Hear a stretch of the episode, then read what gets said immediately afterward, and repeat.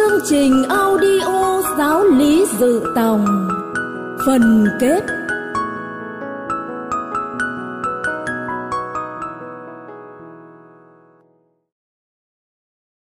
Bài 36 Tứ Trung. Bốn sự sau cùng.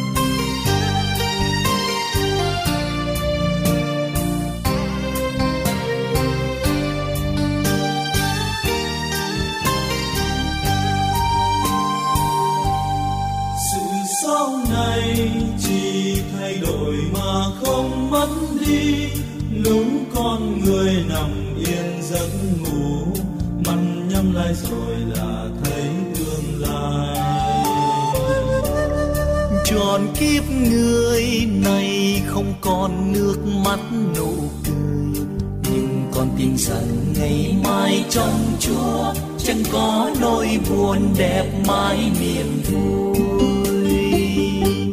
Sự sống không mất nhưng chỉ đổi thay. Đã qua bao ngày chọn một kiếp này. Dù sống hay chết tin còn ngày mai. Sự sống không mất nhưng chỉ đổi thay.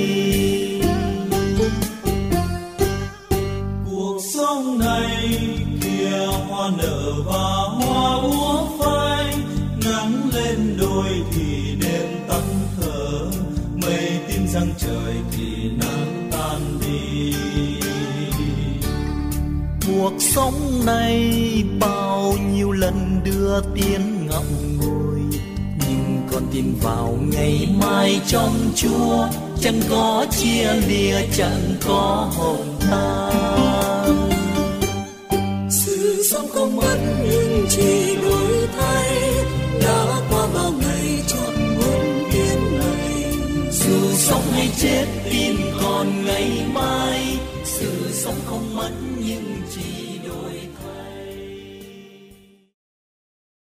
Kính chào quý học viên chương trình audio giáo lý dự tòng. Như chúng ta đã biết, hội thánh có 7 bí tích và được chia thành 3 nhóm. Nhóm thứ nhất gồm 3 bí tích thánh tẩy, thêm sức, thánh thể, được gọi là các bí tích khai tâm Kitô giáo. Nhóm thứ hai gồm hai bí tích hòa giải, sức giàu bệnh nhân, được gọi là các bí tích chữa lành. Sau cùng là nhóm thứ ba gồm hai bí tích truyền chức thánh và hôn phối, được gọi là các bí tích xây dựng cộng đoàn. Trong bài giáo lý số 35 vừa qua, chúng ta đã tìm hiểu về bí tích hôn nhân, bí tích cuối cùng trong số 7 bí tích. Nội dung bài giáo lý vừa qua cho chúng ta thấy Bí tích hôn nhân được Chúa Giêsu thiết lập để hai Kitô hữu, một nam, một nữ bày tỏ sự ưng thuận kết ước thành vợ chồng trước mặt Thiên Chúa vào hội thánh. Thứ hai, đặc tính và mục đích của hôn nhân công giáo là một vợ, một chồng và bất khả phân ly để yêu thương nhau và sinh sản giáo dục con cái. Thứ ba, điều kiện để bí tích hôn nhân thành sự và hữu hiệu thì hai người phối ngẫu đều đã lãnh nhận bí tích rửa tội và hoàn toàn tự do ưng thuận, đồng thời họ không mắc bất cứ ngăn trở tiêu hôn nào. Ngoài ra, như chúng ta cũng đã nghe trong lời giới thiệu, chương trình audio giáo lý dự tòng bao gồm phần mở đầu, ba phần chính và phần kết. Phần mở đầu nói về khả năng của con người có thể nhận biết và tìm kiếm Thiên Chúa, đồng thời Thiên Chúa đến nói chuyện với loài người. Phần thứ nhất nói về kế hoạch yêu thương của Thiên Chúa Cha, đấng tạo dựng vũ trụ và con người.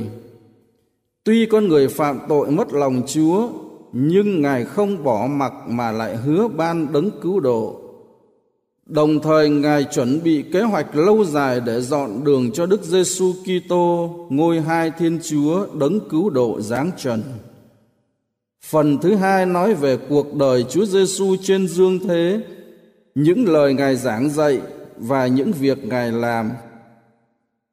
Phần thứ ba nói về hoạt động của Chúa Thánh Thần trong hội thánh cũng như vai trò đời sống và sứ mạng của hội thánh trong thế giới ngày nay. Với bài giáo lý số 35 vừa qua, chúng ta đã kết thúc phần thứ ba và hôm nay chúng ta bước vào phần kết của chương trình audio giáo lý dự tòng này qua hai bài giáo lý số 36 và 37. Phần kết này sẽ trình bày cho chúng ta về viễn cảnh của sự chết và niềm hy vọng vào sự sống mới trong Đức Kitô. Thật vậy, là con người ai trong chúng ta cũng phải đối diện với sự chết, vì đó là điều không thể tránh khỏi. Chính vì đối diện với thực tế căn bản như vậy nên người ta đã đặt ra rất nhiều vấn nạn như ý nghĩa của sự chết là gì? Chết có phải là dấu chấm hết cho một kiếp người không? Đằng sau sự chết còn gì nữa không? Vân vân và vân vân. Những vấn nạn này được trả lời qua hai bài giáo lý cuối cùng của chương trình. Giờ đây kính mời quý vị bước vào bài số 36 với chủ đề Tứ Trung hay còn gọi là Bốn Sự Sau Cùng. Trước hết, kính mời quý vị cùng lắng nghe lời Chúa.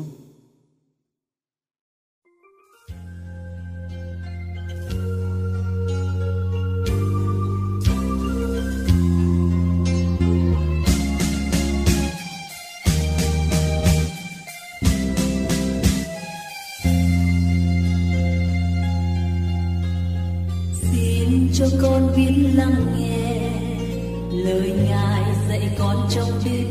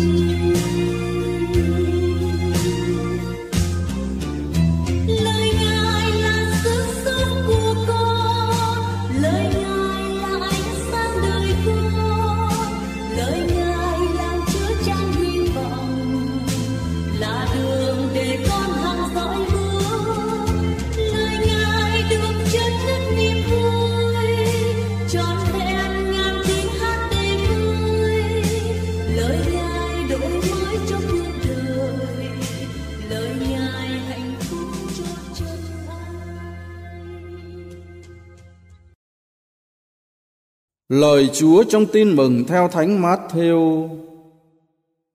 Khi con người đến trong vinh quang của người, có tất cả các thiên sứ theo hầu. Bấy giờ người sẽ ngự lên ngai vinh hiển của người. Các dân thiên hạ sẽ được tập hợp trước mặt người, và người sẽ tách biệt họ với nhau như mục tử tách chiên với dê.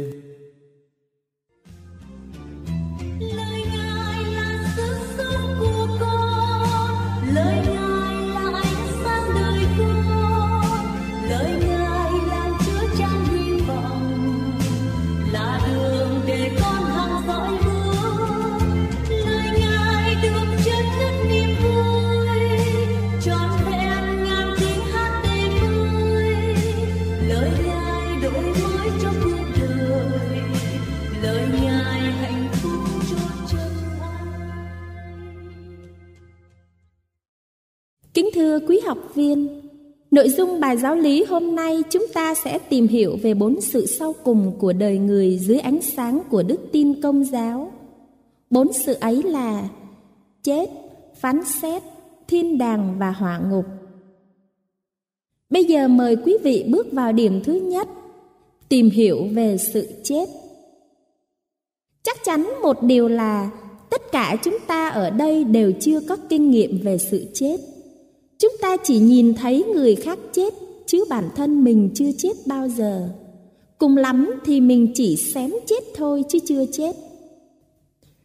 Thật vậy, sự chết luôn luôn là nỗi ám ảnh và là một thắc mắc rất lớn đối với nhiều người. Bởi vì những người nói về sự chết thì đều chưa có kinh nghiệm thực về sự chết. Còn những người đã chết thì lại không nói gì. Vậy làm sao chúng ta có thể hiểu được ý nghĩa của sự chết? Thưa chỉ còn có một cách là dựa vào lời Chúa và dựa vào đức tin. Nếu như xét theo quy luật tự nhiên, chết là chấm dứt sự sống nơi sinh vật, là định luật tất yếu của muôn loài, thì lời Chúa và đức tin cho chúng ta biết về ý nghĩa sự chết như sau. Trước hết, chết là hậu quả của tội. Thánh Phaolô trong thư gửi tín hữu Roma nói rằng: Vì một người duy nhất mà tội lỗi đã xâm nhập vào trần gian và tội lỗi gây nên sự chết. Kế đến, tuy là hậu quả của tội lỗi, nhưng nhờ công nghiệp cứu độ của Chúa Giêsu, sự chết trở thành ngưỡng cửa cho ta bước vào đời sau.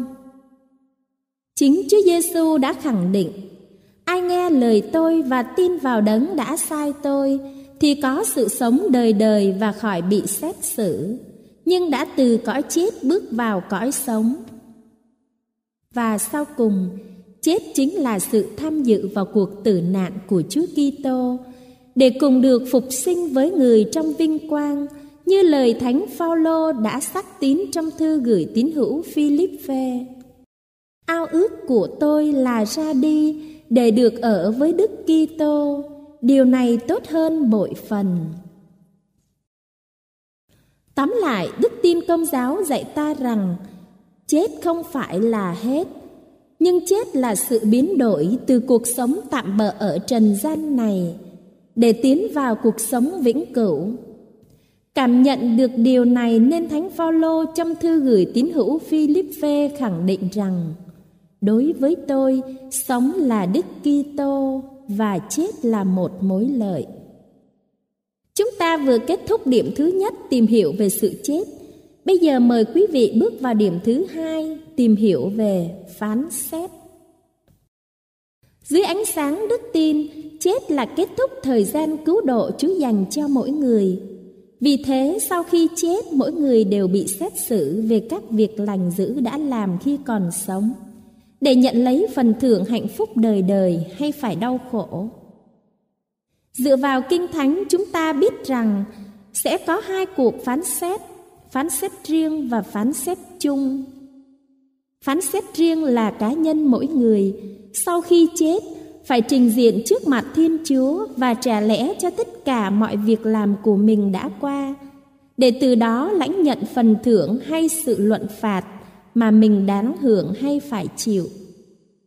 Phán xét chung hay còn gọi là phán xét cuối cùng là sự phán quyết về cuộc sống hạnh phúc hay án phạt đời đời mà Chúa Giêsu khi người trở lại như vị thẩm phán của kẻ sống và kẻ chết sẽ tuyên bố cho những người công chính cũng như kẻ có tội quy tụ tất cả trước mặt người. Sau cuộc phán xét cuối cùng, thân xác sống lại sẽ tham dự vào sự thưởng phạt mà linh hồn đã lãnh nhận trong cuộc phán xét riêng. Cuộc phán xét này sẽ xảy ra vào ngày tận thế và chỉ mình Thiên Chúa mới biết được ngày nào, giờ nào. Chúng ta đã kết thúc điểm thứ hai nói về phán xét. Bây giờ mời quý vị bước vào điểm thứ ba nói về thiên đàng. Thiên đàng là tình trạng hạnh phúc tối thượng và vĩnh viễn Ai chết trong ân sủng của Thiên Chúa và không cần bất cứ sự thanh luyện cuối cùng nào sẽ được quy tụ quanh Chúa Giêsu và Đức Maria, các thiên thần và các thánh. Như vậy, các ngài tạo thành hội thánh thiên quốc, nơi các ngài được chiêm ngắm Thiên Chúa, mặt giáp mặt. Các ngài sống trong sự hiệp thông tình yêu với Chúa Ba Ngôi và chuyển cầu cho chúng ta. Tuy nhiên, không phải bất cứ ai sau khi chết cũng có thể vào thiên đàng, nhưng phần lớn cần có thêm thời gian thanh luyện tạm thời gọi là luyện ngục. Luyện ngục là tình trạng của những người chết trong tình thân với Thiên Chúa. Nhưng dù đã được đảm bảo ơn cứu độ vĩnh cửu, họ cần cần thanh luyện trước khi được hưởng hạnh phúc thiên đàng. Chúng ta đã kết thúc điểm thứ ba nói về thiên đàng. Bây giờ mời quý vị bước vào điểm cuối cùng nói về hỏa ngục. Hỏa ngục là tình trạng án phạt đời đời dành cho những ai do sự lựa chọn tự do của mình chết trong tình trạng có tội trọng. Hình phạt chính yếu của hỏa ngục là xa cách đời đời khỏi Thiên Chúa. Như chúng ta đã biết, chỉ có ở nơi Thiên Chúa con người mới có sự sống và hạnh phúc. Và con người được tạo dựng là để hưởng những điều ấy và họ luôn khao khát những điều ấy. Thế nhưng khi ở trong tình trạng hỏa ngục thì con người đau khổ và bất hạnh vì vĩnh viễn xa cách Thiên Chúa. Đức Kitô diễn tả thực tại hỏa ngục bằng những lời này: Hỡi quân bị nguyền rủa kia, đi đi cho khuất mắt ta mà vào lửa đời đời. Có lẽ một vấn nạn mà nhiều người đặt ra là nếu Thiên Chúa là đấng nhân hậu vô biên, làm sao Ngài lại để có hỏa ngục? Thật vậy, Thiên Chúa là đấng rất giàu lòng thương xót, nhưng cũng rất mực công bằng và ngay thẳng.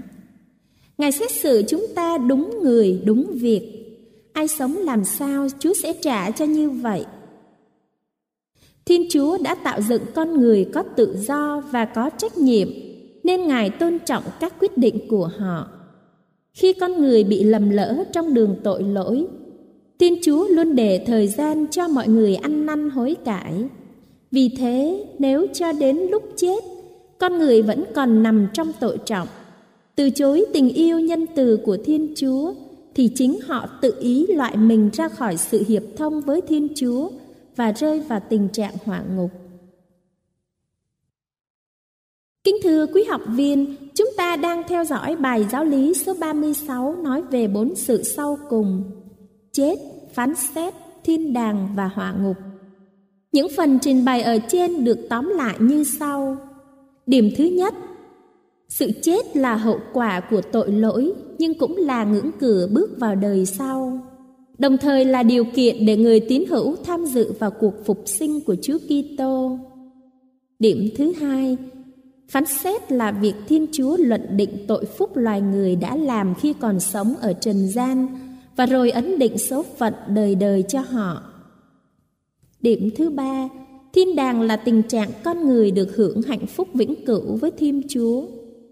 Điểm cuối cùng, hỏa ngục là tình trạng bất hạnh khi con người phải xa cách Chúa đời đời.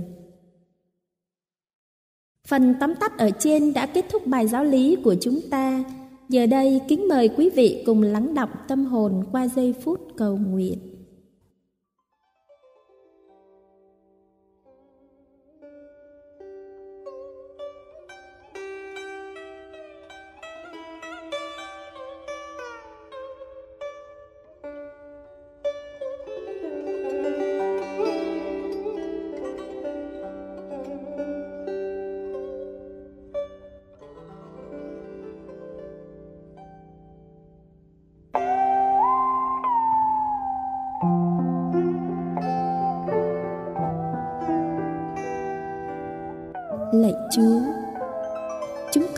Biết rằng vì yêu thương nên Chúa đã tạo dựng con người cùng các thụ tạo khác và muốn họ không những chỉ sống hiệp thông với Chúa ở đời này, mà còn cả đời sau nữa.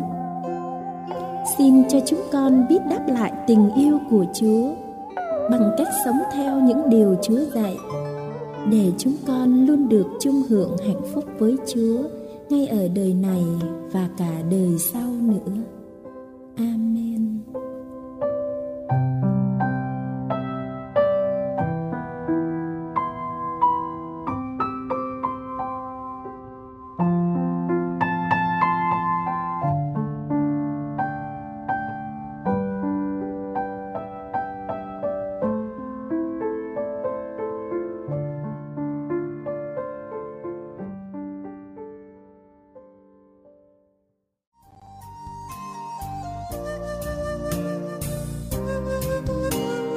Sự sống không mất, nhưng chỉ là đổi thay. Đã qua bao ngày chọn một kiếp này, dù sống hay chết, vẫn tin còn ngày mai. Sự sống không mất, nhưng chỉ là đổi thay.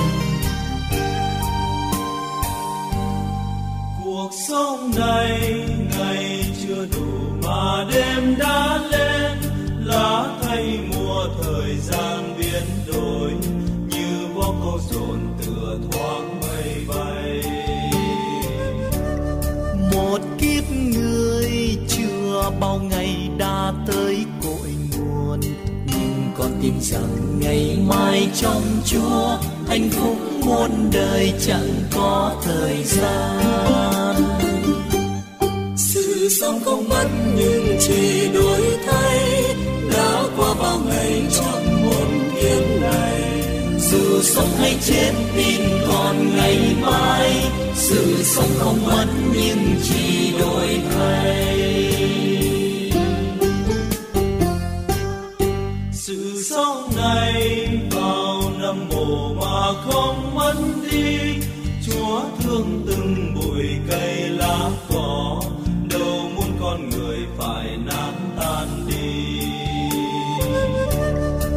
trọn kiếp này ai chưa được sư sống tròn tình. Mai sau sẽ được phục sinh trong chúa.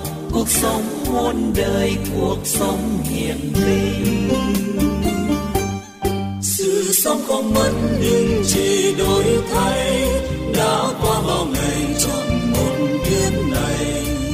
sống hay chết tin còn ngày mai. Sự sống không mất nhưng chỉ đổi thay. Sự sống không mất nhưng chỉ đổi thay. Đã qua bao ngày trong một kiếp này. Dù sống hay chết tin còn ngày mai. Sự sống không mất nhưng chỉ đổi